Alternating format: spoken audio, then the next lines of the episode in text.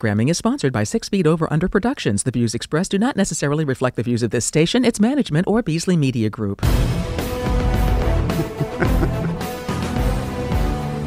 Hello, everyone, and welcome to The Heart of Sports with Jason Springer and Jeff Cohen, powered by Elik825. I'm supposed to do this read with a straight face, Jeff. Forget it. You don't have to. We are thrilled to join you on WWDB 860 AM and 97.5 HD2, part of the Beasley Media Group, ready to help you move into the weekend talking about all the news and world of sports. If you all only knew what goes on in the studios before we go on the air, you too would have a problem keeping a straight face opening a show. Jeff, I'll ask the question. I'm just waiting for my Festivus miracles. Well, there was a Festivus miracle. You knew about Thursday Night Football last night, but then when I asked if you stayed up for it, you said, nope, yes. I saw it on replay. That would have been a Festivus miracle. So you did watch some of the game on Thursday Night Football, right? Or did you watch the Sixers? Not perform. I did watch the Sixers, but that we can talk about that later. So that's the difficulty. Is I asked you, like, okay, what are we going to start the show about? And let's talk about how Chase Claypool is one of the most immature, dumb football players in the NFL. And we'll get there with Leroy Hoard at 4:35, who played football. No, but I want to talk about it now because I watched the highlight.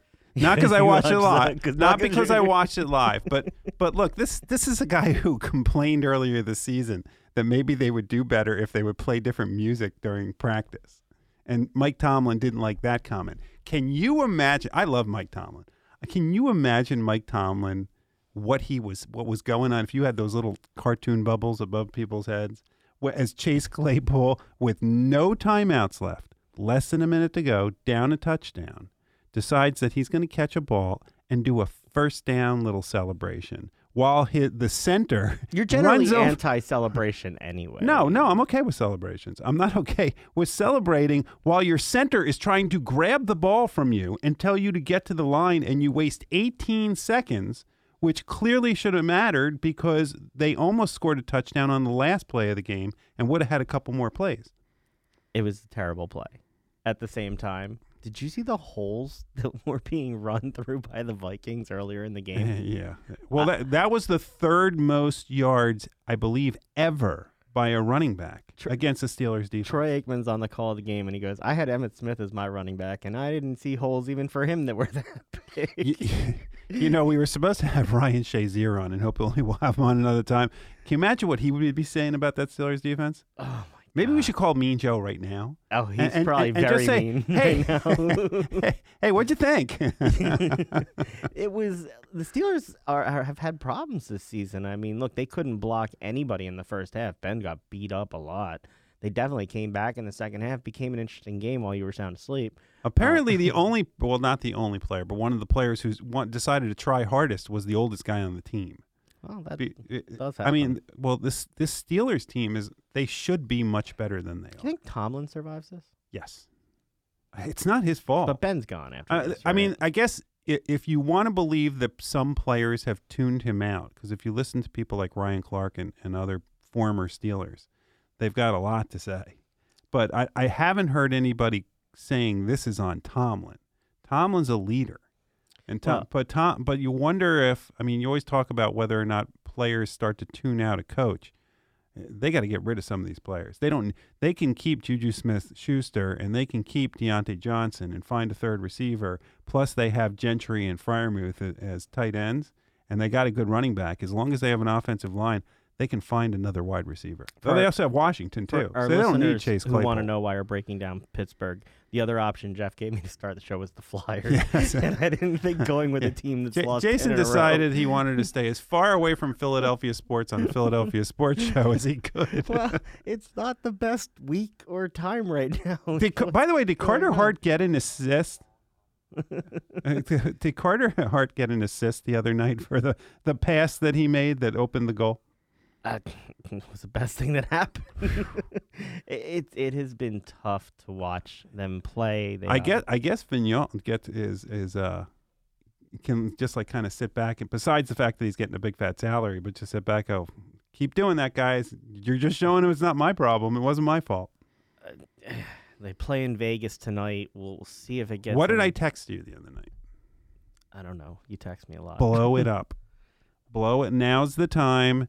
It's time. You're going to have to accept it. Rebuild. It has been, what, 45 years plus since they won a Stanley Cup? At what point do you say, as much, I love Claude Giroux, but if you need to start over, now's the time to do it. You do have veterans that you can get good young players and draft picks for, and then you have to make sure you have somebody in place that can actually draft better than what the Flyers have drafted. Well, I don't know if Chuck Fletcher is the answer. That's the problem. They had gone in the opposite direction. We'll get back to the Flyers' epic disasterness in a little bit. Why don't we bring on the man himself, the voice, play-by-play announcer for the Union, many other Fox Sports, you name it, he's out there. World Club, you name it, anywhere, yeah, he's there. He's there. JP Della Camera, it was great to see you down at the Union Stadium last week. How you doing, sir?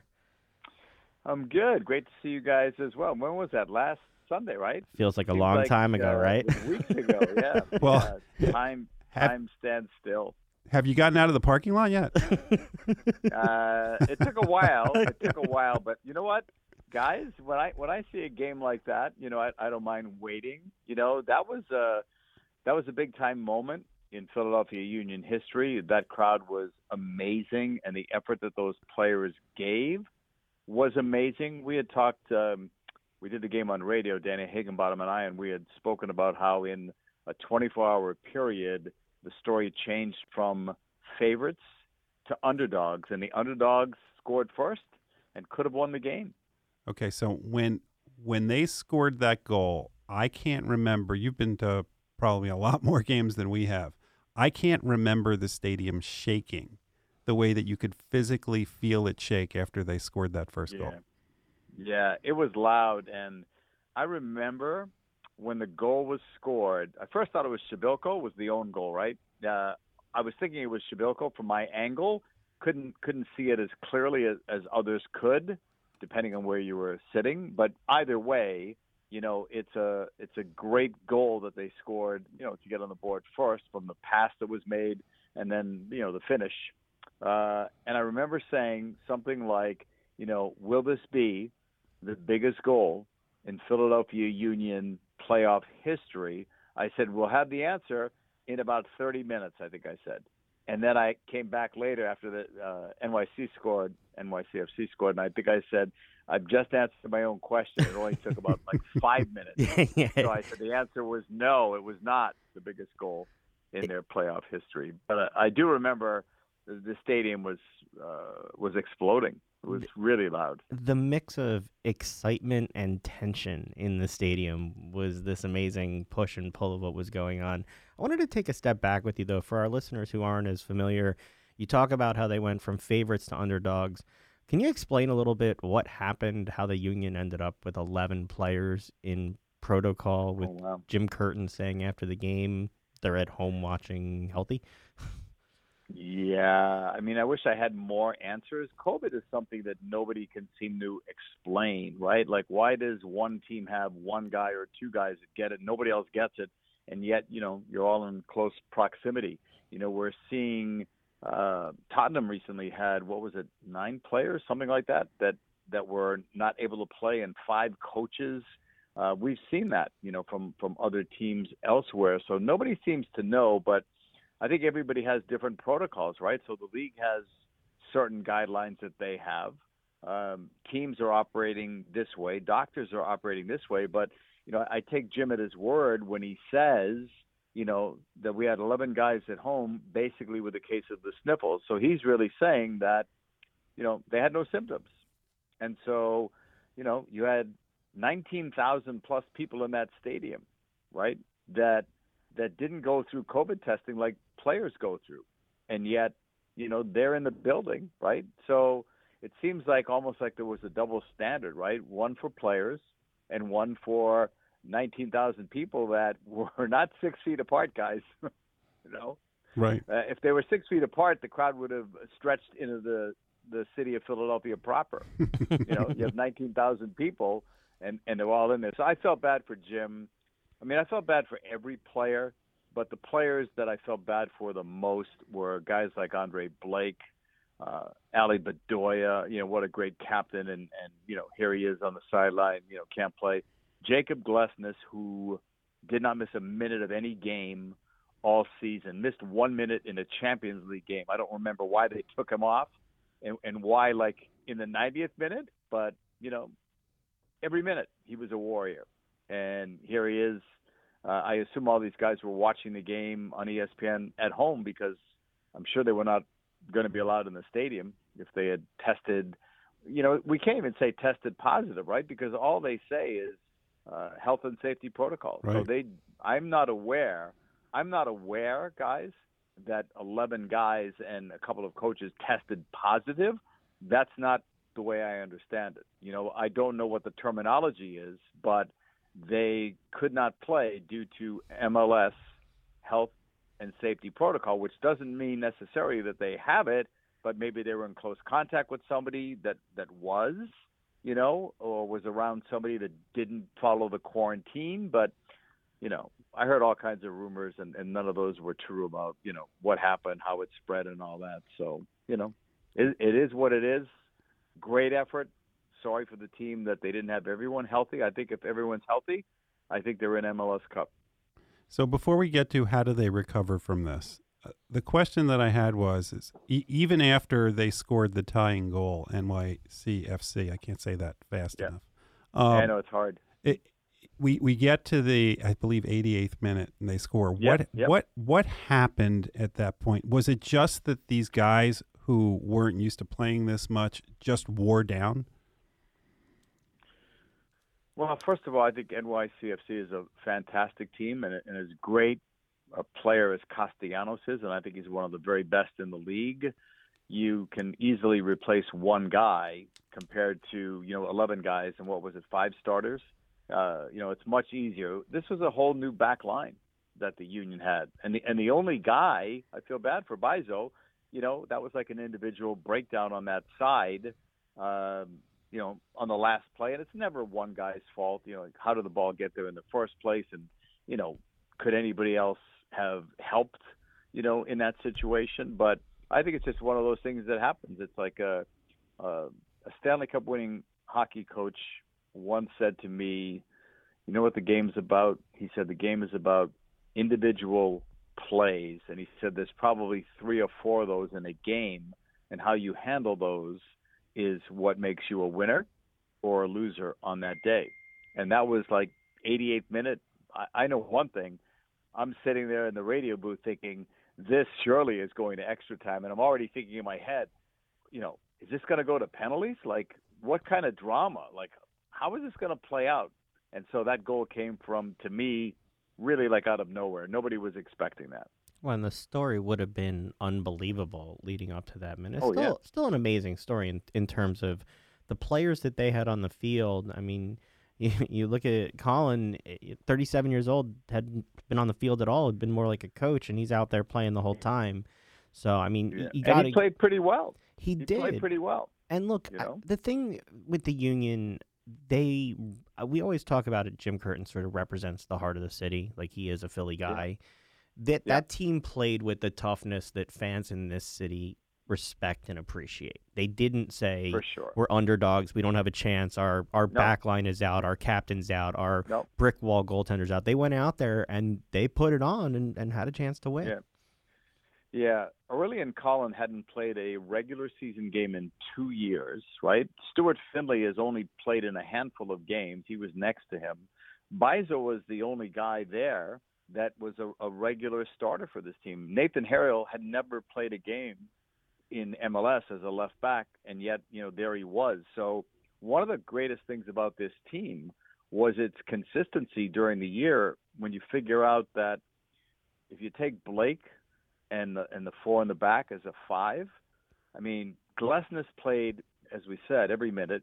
Elliott played full 90s in every game but the one game he was suspended for. You know, Wagner and Biza were probably close to 30 games started or 30 games played. Like, these guys were together, and now you're throwing out a goalkeeper who had only played in 3 or 4 games this year. You know, a left back who had never played there before, Findlay who had only started a handful of games, Collin who hadn't played in 2 years, and the game was scoreless for the longest time. I thought the longer this game stays 0-0, the better chances the Union would have. I didn't see – if it was going to be a high-scoring game, I would have guessed based on that lineup that NYCFC would be the team that would be on top. So, you know, full credit to them for the way they gutted this one out.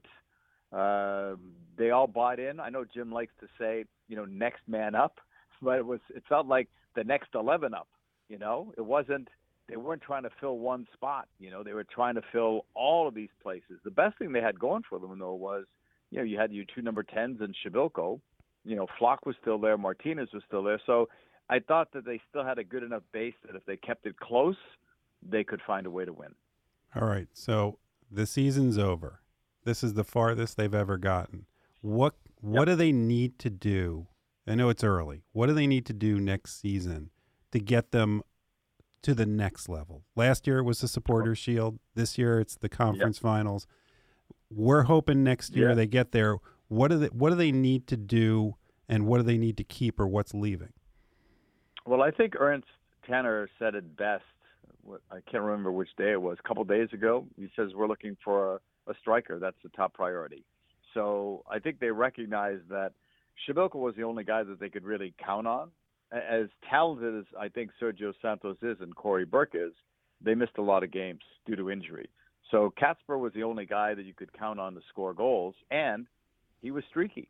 So he ended up with, 12 for MLS, 17 when you factor in, you know, all of the games combined, but he was streaky. And if he wasn't scoring, you know, during one of those slumps, it seemed like no one was scoring. So whether they play next year whether they go back to that 4-4-2 diamond, whether they go back to what they finished with this year, you know, the 4-3-2-1 using the two number 10s, I don't know, but they do need another striker. Maybe two, you know, depending on what other guys' situations are. So one top-notch striker for sure, and when I say top-notch striker, I mean a goal scorer, somebody that can get you minimum of 15 goals and preferably more. If they get that, and that's all that they get, I think they are significantly improved. I think re-signing Glesnes is huge. I would have guessed that there might have been some interest in him overseas. Getting him is good. I don't know what's going to happen, though, about other players, right? And I'm not trying to start rumors, but, I mean, if I'm a team in Europe, I'm asking about Kai Wagner. I'm asking about Jose Martinez, you know? I'm asking about Gazdag, if they could get him back, you know? Montero. They've got guys that other clubs in other countries are interested in. So I'm saying to you that striker is the top priority. And if they brought back this exact same team, which they won't, but if they did, and they just added a guy that could score 15 to 20 goals, they're already a much improved team. I still think off-season, you know, somebody will probably leave, right? I would think, you know, somebody will make an offer for somebody. I don't know who, but hopefully it's not too many. But I think the core group is really good. And then you've got the young kids like Paxten Aaronson, Jack McGlynn, Quinn Sullivan. Assuming that they all stay, you know, and not have interest from overseas. And I know that there is interest in them overseas, but I don't know what the dollars are. But assuming those three guys stay, I think their minutes will go up significantly. That was sort of my question. You know, it seems like they have a little bit of flexibility potentially to explore moving some of those players overseas when you've got young guys like Paxten and Jack McGlynn, Nathan Harriel, who played well in that game, who barely got any time during the season. So what do you think the role of the young players will be next year? How expanded do you think that would be potentially? Well, I think that if you look at the three of them, I mean, they could all compete for a starting position. There's no doubt in my mind about that. I think Paxten Aaronson showed when he had to start in games, you know, what he could do. So if those three do come back, for sure, significant roles. But they'll also be on the U.S. under-23 radar. They already were at the end of this year, right? So those are three guys that would get, you know, more playing time. I think that, you know, the rest of it, I guess we'll see. I mean, I'd love to see that back four return intact with Blake and have Jose Martinez there. And maybe they can keep those guys. So I think, to me, everybody has opinions on players, right? Martinez is one of the best in the league as a holding midfielder. So I hope that they can keep him. And Kai Wagner, to me, one of the best left backs, justified his all-star selection earlier this year. So, and I know there's interest in those guys, but there always is. So the trick is, you know, Ernst knows what he's doing, obviously. I mean, Philadelphia is the talk of this league now in how they've operated this team in terms of the money that's been spent, in terms of the academy. There's a myth out there that they don't spend money on players. They do. You know, the players' salaries are part of public record with the Players Association. You know, they are spending some money on players. So I think that's a myth. And I've seen, you know, other teams say this is a way we can get it done. We don't have to spend $31 million or whatever that figure was that Atlanta spent or Toronto spent. They can do it this way. And so Philadelphia went from a team that people weren't having in the conversation to a team that others are trying to emulate more and get away from, you know, their own business plan. Yeah, but the thing about success is, especially in the front office, is that everybody wants to duplicate it and everybody wants to steal it. So right. you have Ernst, but you also have Jim Curtin. And the rumor was out there, and we're all holding our breath for the answer to this. Tell us Jim Curtin's not going anywhere. I hope so. I hope he's not going anywhere. I know he's got. I think it's 2 years left on his contract. So I think for any team to try to get him, you know, they would have to ask permission of the union, and I think the union refused. At least that's what the rumor is. I didn't ask Jim myself. I thought he had a bigger fish to fry on game day, so I didn't want to. I didn't want to bring that up to him. You know, I was mostly talking COVID stuff. But I did see the rumor out there. I had heard that rumor, by the way, over a month ago before it was ever printed. I think it makes sense that Chris Albright would approach Philadelphia to see if, you know, if he was available. Everything that I read said that Philadelphia said no. JP, we can't thank you enough, man. It was great to see you at the stadium. We enjoyed hearing your voice all season. Look forward to seeing what you're calling in the Union offseason and then getting you back on as this all starts up again. Always appreciate the time, man. That'd be great. I didn't realize how quickly the season was starting until I read somebody wrote 6 weeks until preseason. I'm thinking, wow, that's you know, that's early. We get started now late February, so that's great. I'm looking forward to see what this team does to make themselves better to contend for MLS Cup next year. Sounds good, man. You have a great day. Thank you so much. You too. Enjoy the weekend, everybody. Jeff, he's right. The atmosphere down there was just truly unbelievable. It's been incredible. I mean, I'm telling you that it was amazing to be there. It was amazing to, like, I don't know, when I walked in the building, I didn't think it was over. And I didn't get the impression that everybody else thought it was over because half their team wasn't able to play. No, and if you were watching, if you went to the World Series or you went to the National League Championship, and at the National League Championship they announced the day before Bryce Harper's not playing, JT Realmuto's not playing, Reese Hoskins isn't playing, Zach Wheeler's not playing, and name a couple other players that are really good that aren't playing. How many people would be selling their tickets on StubHub or trying to? Oh, without a doubt. That place was sold out, and I don't think there was a single person there that didn't think that somehow they could pull this out. It was totally electric down there, and it was an absolute blast. And it's a shame that they had to play through what they did. It's a shame how it ended. But again, they continue to be one of the most fun teams in the city, and you should go out and catch a game next year. It'd be good. Jeff, why don't we hit the break? When we come back, we'll talk a little more. We'll get to Leroy Hoard. Stick with us, and we'll come back. Operating engineers are the men and women that move mountains. And the Engineers Labor Employer Cooperative, ELEC, puts them to work.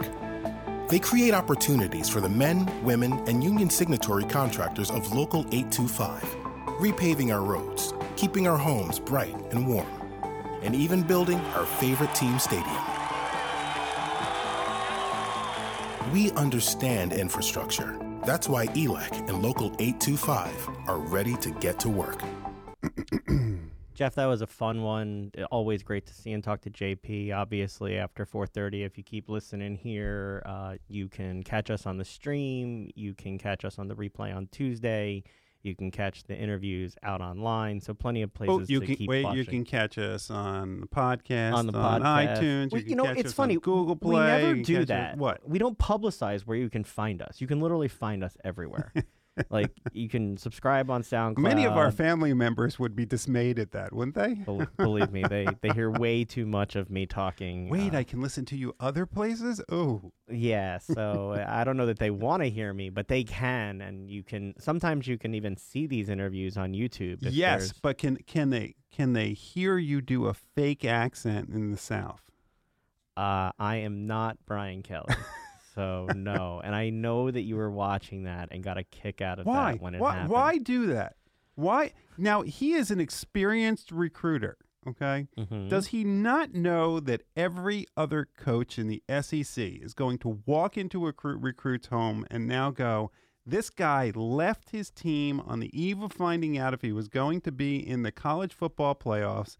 And by the way, he came down here, and this guy is such a phony that he can't even be himself, especially Nick Saban. Nick Saban doesn't go down and pretend that he's from Alabama. He's confident in himself. Brian Kelly walks down there, and he tries to put on a Southern drawl. Were you surprised? Yeah, I was surprised. Oh, come on. No, you weren't. Yes, I am, because I'm surprised that somebody that's been around the sport for that long, talked to that many parents, done that many press conferences, is that clueless as to, because you don't think he's walked into other people's homes and criticized other coaches for being phony and that you can't count them on them and something else? Look, I know it's hard to say goodbye, but you would think he'd get better at this. Like, his daughter is still a student at Notre Dame. She now has to deal with the fact that her father left. Yeah, well, that's not her fault. I hate that stuff. That's the thing. She's going to have to be subjected to that because he couldn't even handle it the right way. I mean, think about it. I don't know. I mean, you can jump right to the whole, in a worse situation, the whole thing with Matt Nagy and people at his kids' sporting event, or I think it was the school football game. Fire Matt Nagy. You cannot do stuff like that while Matt Nagy's in the audience. Yeah, like you can't do that. The level of crassness and classlessness it takes to do that in front of, like, for anybody who thinks it's okay to chant fire somebody. Yes, you have freedom of speech, but keep in mind that there is a kid that's wondering whether his father or mother is going to lose their job. And that is a big thing for a kid. If you're doing it at a professional stadium, they can say to their family, you know what, maybe it's best you don't come, like Matt Stafford's wife, for other reason. Sometimes it's so that you don't comment and make the situation worse. Look, it's got to be hard to be family, though. I mean, thankfully for my kids, I won't have any athletic ability that they won't critique. Nobody will be criticizing and hoping that the team trades you, huh? No, is that not what you're at saying? All. But I mean, that's got to be hard. There's still shuffleboard. Not shuffleboard. Curling. That's always been my dream. The Winter Olympics are coming up. It is the old man's dream that you can become a curler and be in the Olympics. Are you going to watch? I've gotten the point. Do you watch the Winter Olympics? I like the Winter Olympics better than the Summer Olympics, but it's just gotten to the point where I don't want to watch an Olympics with nobody there. Do you? Okay, that's watching downhill skiing without the people, you know, with their cowbells and all the people on the sideline and that kind of stuff. I like bobsledding.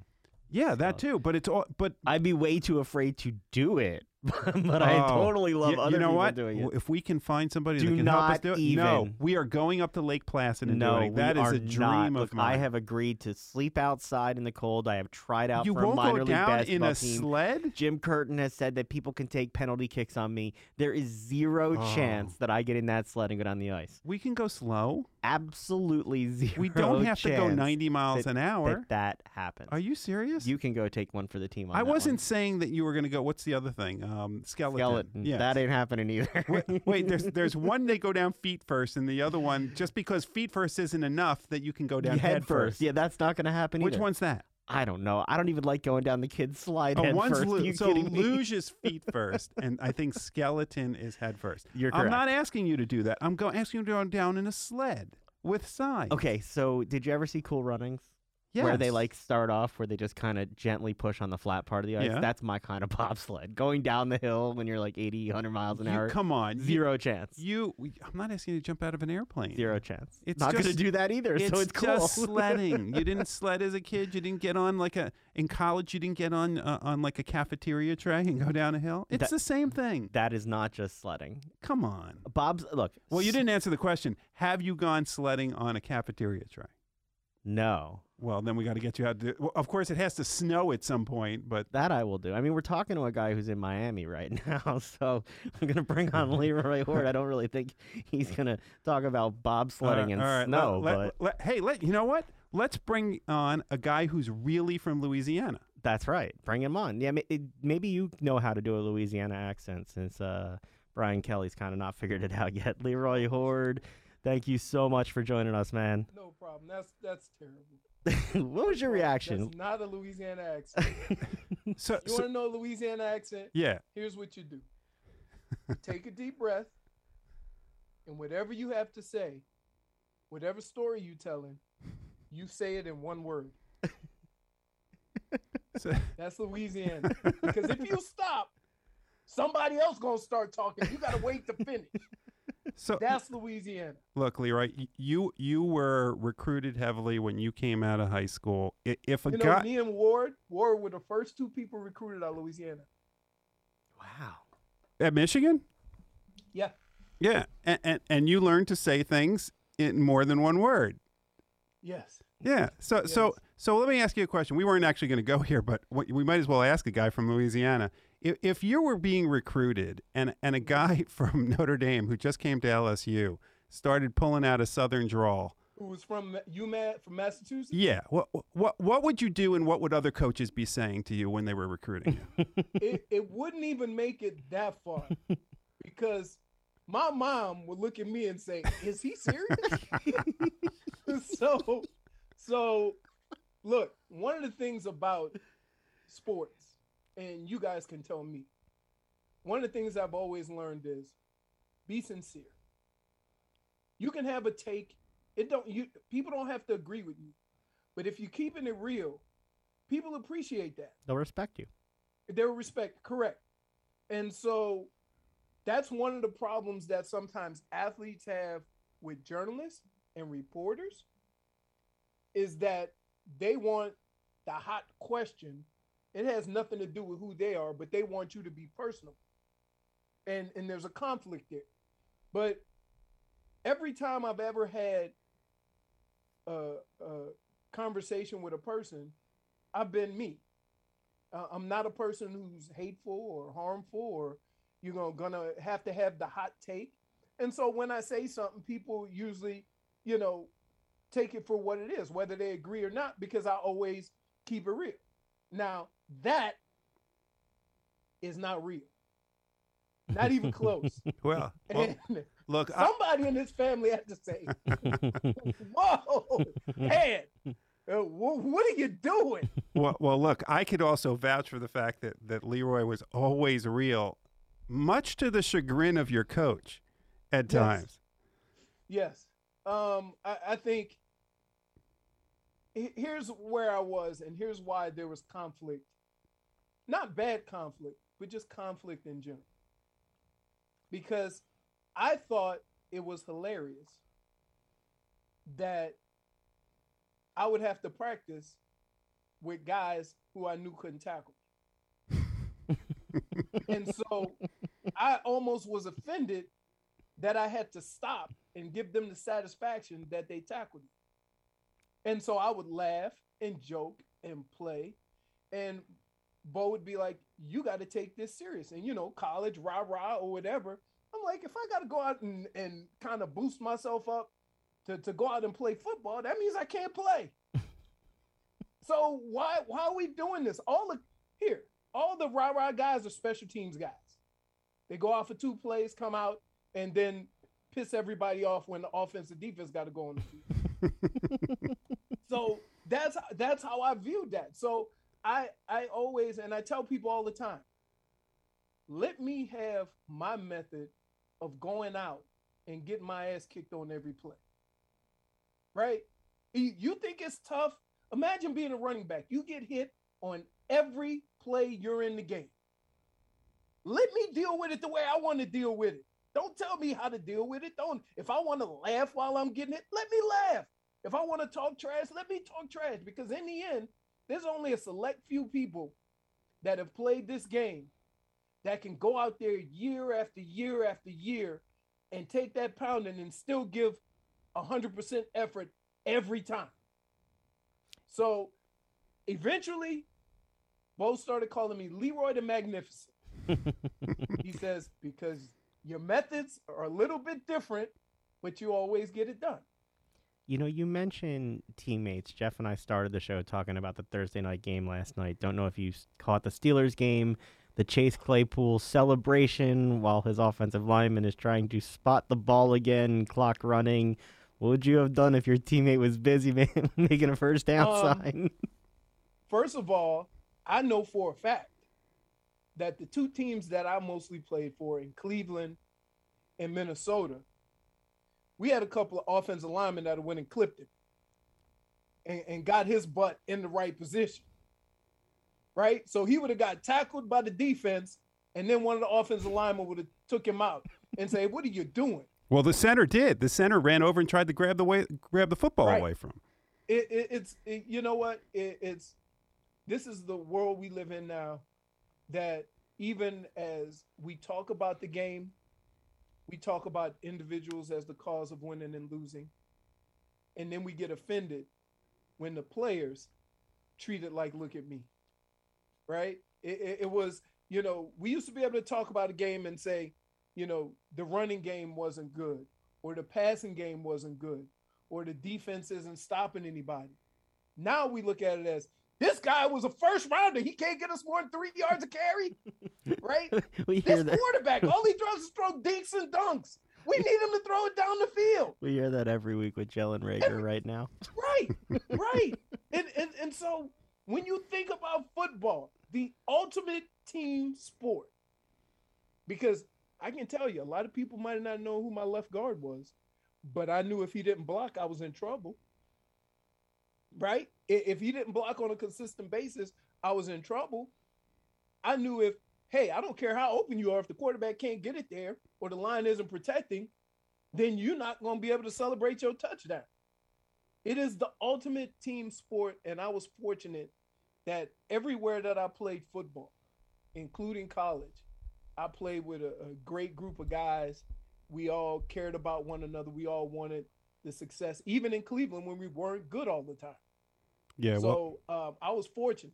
Well, talking about teammates, for those that don't know, Leroy was the MVP of the Rose Bowl in 1989. Quick quiz question: what two Michigan players actually have won the MVP of the Rose Bowl since you did in 1989? Oh, I would guess Tim Biagabatuka. No. Hold on. Jeff needs like the Jeopardy music right here. I don't know. I can't tell you. Ty Wheatley and Brian Griese. Brian Griese. Yep. There you go. Yeah, you wouldn't have gotten that one. I would have got Tyrone Wheatley. Yeah, but because Tyrone Wheatley and Tim Biagabatuka were the two guys that just destroyed Ohio State and then went to the Rose Bowl. Well, Brian Griese, I can't remember.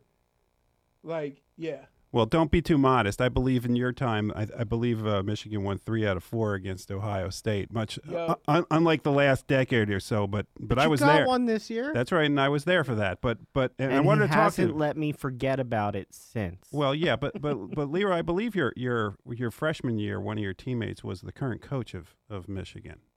Yeah, Jim Harbaugh. And if I would have, how about this? Yeah, I've known Ward Manuel since we were 10 years old. Wow. Yeah, so we played Little League together. We went to different high schools. We played against each other. And in fact, the only reason why I got recruited to go to Michigan was Elliot Uzelac, who was the O-line coach at the time. He was recruiting Ward, who was the Gatorade Defensive Player of the Year. And we just happened to be playing them, and we destroyed them. So then he started recruiting me. That's amazing. Yeah, well, yep. Wait till Ward sees this tape. No, hey, let me tell you. I got, me and Ward have been friends forever. Played a lot of sports together because New Orleans is really small. People don't realize, you know, like you play sports with the same guys in your area, every sport through every weight class or age group. So my friends that I played baseball, football, basketball with, I played every sport from the time I was 8 or 9 till I went to high school. And then some of those guys I played with in high school. And so me and Ward, we were from different parks or different areas, but we always played on the all-star teams together.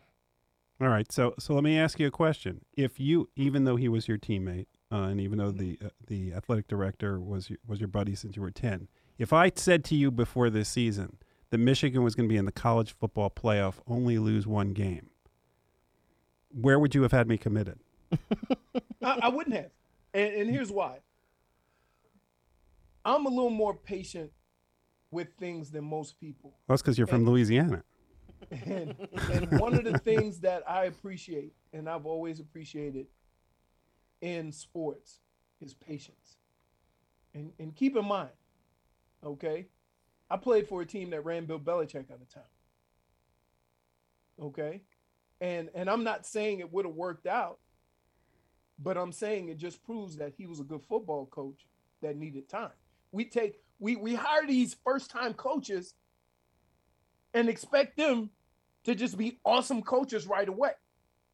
And if they don't, we get rid of them. And then a lot of times they go coach somewhere else and they come back and then they move around. And then after their second or third stint, okay, because I guess you want to hear one? How about Lane Kiffin? He bounced around a whole bunch of times. Now it looks like he's on solid ground. He's going to be a coach somewhere. Well, the key is somewhere. Who knows how long he stays until he goes to the next job. Right. But I love what Pittsburgh does. They hire a coach. They go through the process. They hire a coach, and then they turn the page and start concentrating on the team. They don't worry about the coach. They don't criticize the coach. They let him coach. And he is going to be the coach for a substantial amount of time. They've done it throughout the history of their football club. And guess what? It's proven that it works because every coach they've had has won a Super Bowl. You know, you talk about coaches. We've seen insane movement in the last few weeks. Lincoln Riley's at USC, Brent Venables to Oklahoma, Brian Kelly to LSU, Mario Cristobal heading your way at Miami, Chip Kelly potentially talking to Oregon again because why not?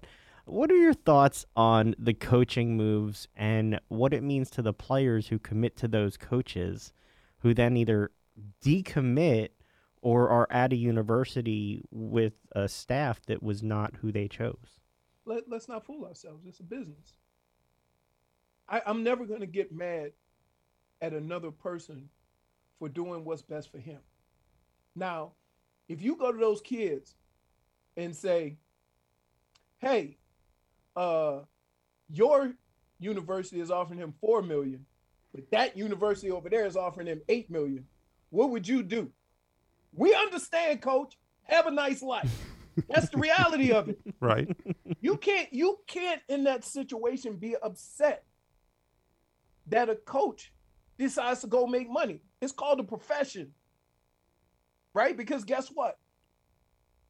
All things being equal, if he struggled the next couple of years, they ain't going to hesitate in firing him. So why wouldn't he, if he gets an opportunity to make more money, go do it? If you're going to get fired anyway, you might as well maximize what you can get while you can get it. So I'm never mad at a coach or a player. And guess what? That's life. Like, we big boys. Hey, big boys. You but there's a football. Yeah, I agree with you, but there's a way to do it. I mean, you can't do what Cristobal is alleged to have done, which is like be in kids' homes with their families and tell them, you know, rah, come to Oregon, that kind of stuff. Change. No, but he knew at that point. At some point, he knew. Come on. See, you making assumptions. I love what you believe. Here's the Miami guy. I love this. You're making look. Yeah. You're making assumptions just to fit what you believe, okay? I don't know what that situation was. To be honest with you, I never thought he'd come here. For this reason, Miami has never spent this amount of money on their football program ever. Yeah, it's a huge commitment what they're doing bringing him there. They're spending $8 million on a new coach, $9 million to buy him out, and $8 million to get rid of the old coach. That's not even counting who they're paying for assistant coaches. And what about the athletic director, too? And the athletic director, yep. Absolutely. Mm-hmm. But you know what? When you go cheap for so long, that's what it costs you. You got to overpay to get the guy you want. So, look, I'm not mad at any coach for doing that because I certainly didn't feel sorry for Manny Diaz for getting fired. Right? Like, he got paid. You can't have it. He got paid on the way out the door. Right. Once you sign that, see, here's the thing that kills me about all these other jobs in sports. There is only one job that's not guaranteed, and that's an NFL football player. Everybody else traded, bumped, moved around, you go somewhere else or whatever, it's fine because once you sign that contract, it's guaranteed. And so I only ever feel sorry for a guy that signs this contract, makes that commitment, maybe could have went somewhere else as a free agent, but decides to come here, and in a year and a half, he's cut. That's it. That's the only guy I'll feel sorry for. Because guess what? The team is basically saying, my bad, we gave you too much damn money. We don't want to pay you no more. What world does that work in other than professional football?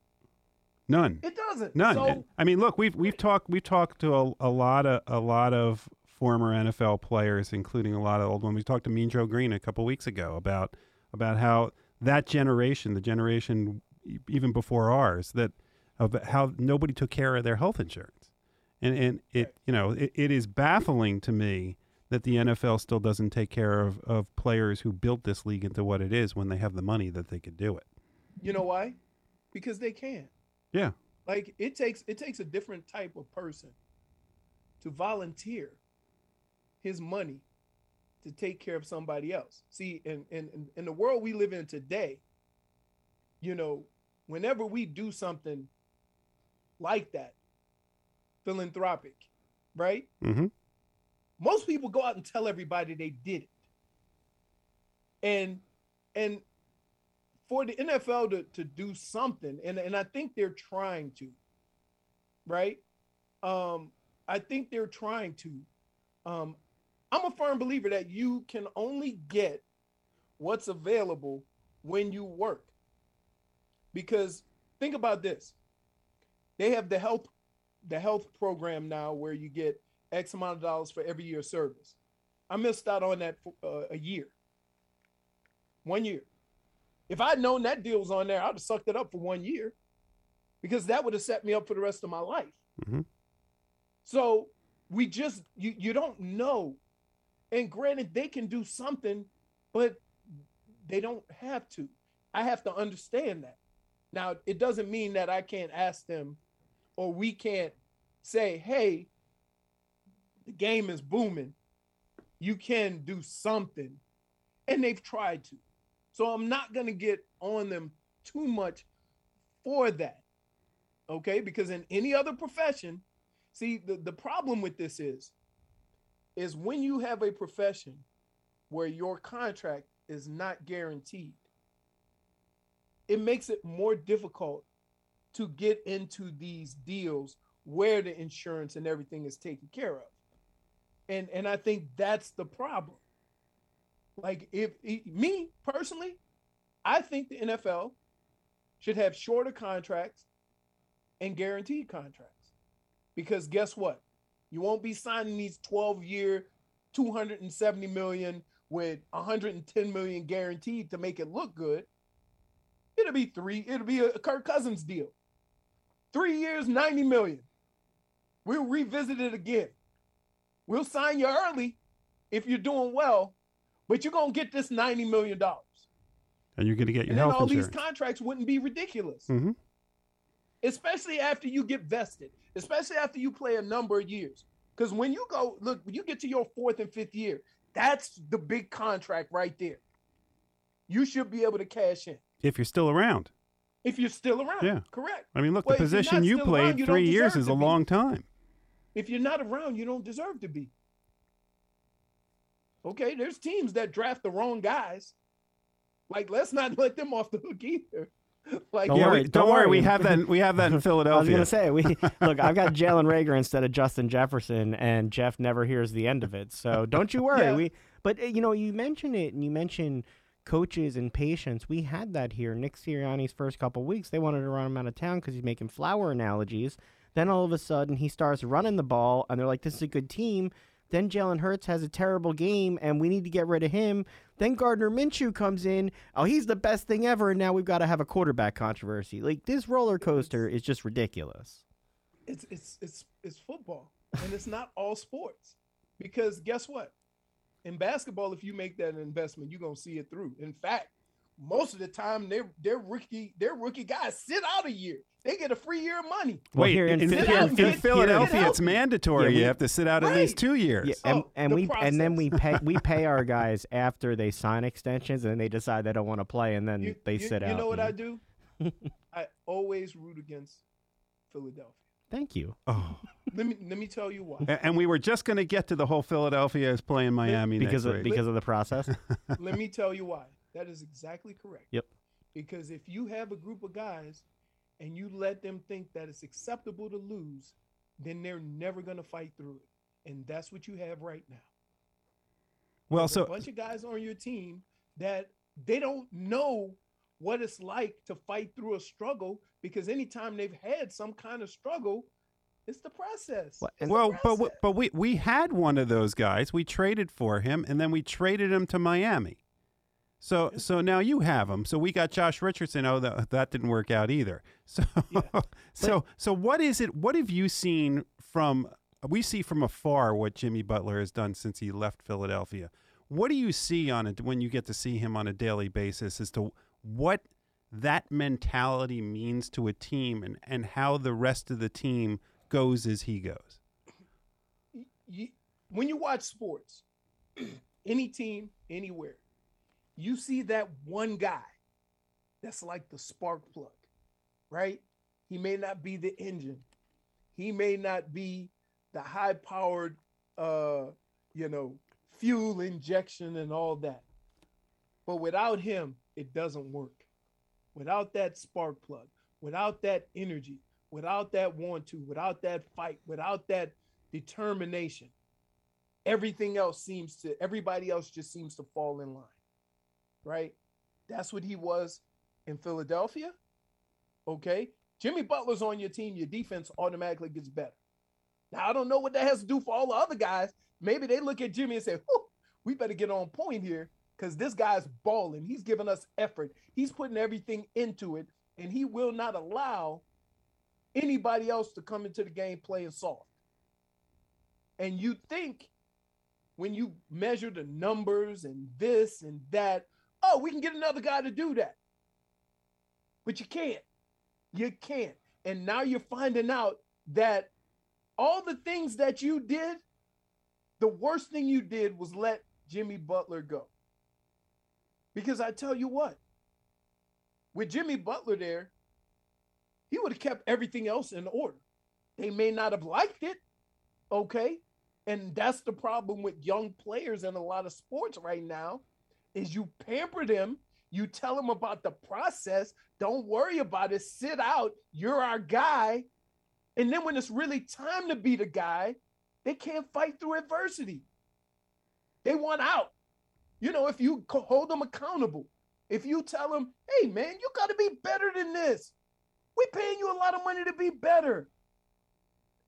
Instead of fighting through it and saying, you're right, I don't want to play here anymore. All right, so that's what the situation is there. So how bad does Jimmy Butler want to beat the Sixers when he plays them, and what's going to happen next week when the Sixers play? You know what? He says it all the time. He really, really, really likes Joel Embiid. And Joel really unliked him. He didn't want him to go. There's no hard feelings about, look, think about this. You think Tom Brady feels anything towards New England? He won a Super Bowl. He don't give a damn about New England no more, right? And it's a whole lot warmer. Right? You think Jimmy Butler cares about Minnesota and Philadelphia? No, he went to the finals a couple of years ago. He's where he wanted to be. He wanted to have success. So, like, even though they try to make this a thing, especially in basketball, it's not really a thing because they all know each other. They all like each other. They're all friends. All right. Well, we got about a minute left. We got to get a prediction from you as the Michigan guy. What's going to happen with the college football playoff? Does Michigan they're 7.5-point dogs right now against Georgia? Yeah, this is happening in your backyard. What is going to happen? I know you're going to be there. I'm going to tell you right now, right? Georgia is a fraud. You can't be the best defense in the country and give up 41 points and get pushed around and punked. Okay? So there's blood in the water. And guess what Michigan does? Run the football, get after the quarterback, and control the line of scrimmage. That's a bad mix for Georgia because they throw the ball about like Michigan does, and they rely on their big uglies up front to just go and manhandle the other defensive line, and they big ball everybody. Then you start, when the team loses like that, you know what you do? You go back and check out their victories. You go back and check who have they beat? Their big SEC. Who have they beat? You go and check all of those games they played. I love the confidence. Jeff has not had your confidence all season, by the way. Guess what? The only time I ever got mad at Jim Harbaugh, the only time, stop switching quarterbacks. I get it. You want to get the young guy in there to do something, but he did that against Michigan State and they fumbled. Oh, and I was like, that's it. You're done. Enough of that. You're done with patience at that point. He wasn't done with it. He's not giving up on it. But guess what? You know why? Because all they got to do is hand it off to those two guys in the back. Well, Leroy, look, we'll be watching. We'll be watching. See what Jimmy Butler. Michigan is not a 7.5-point underdog to anybody in this country. Well, nobody. Well, you can do two things. They can do the two things that travel anywhere in the world to play football: run the ball, stop the run, get after the quarterback. You can do those things. You can play with anybody. And we got a kicker. Well, don't forget, we got a kicker. Look, if and when Michigan wins, I'm sure Jeff will want to be talking about it on the radio. So we will have you back to come. I didn't know it was a Michigan day. I would look all my. Let me tell you. I have to deal with this all the time. All my stuff is dirty. I'm a Rutgers grad, so the best I got is that we knocked off Purdue last night with a last-second shot, but I got nothing for you on football. 2 years ago, we had the Rutgers rule. Yeah, I know. That means we bet against Rutgers in every football game. You do very well if you do that, by the way. When I was in college... Thank you. You just gave me fodder for the next 5 years. The Rutgers rule. The Rutgers rule. When I was in college, I did the same thing. Leroy, thanks so much, man. You take care of yourself. All right, man. Take it easy. Jeff, we're out of time here. We're going to have to just go to the end. Thanks so much for joining us this week. Make sure to join us next Friday night to help you start your weekend in style. Have a great one, and we'll talk to you next week. Bye-bye.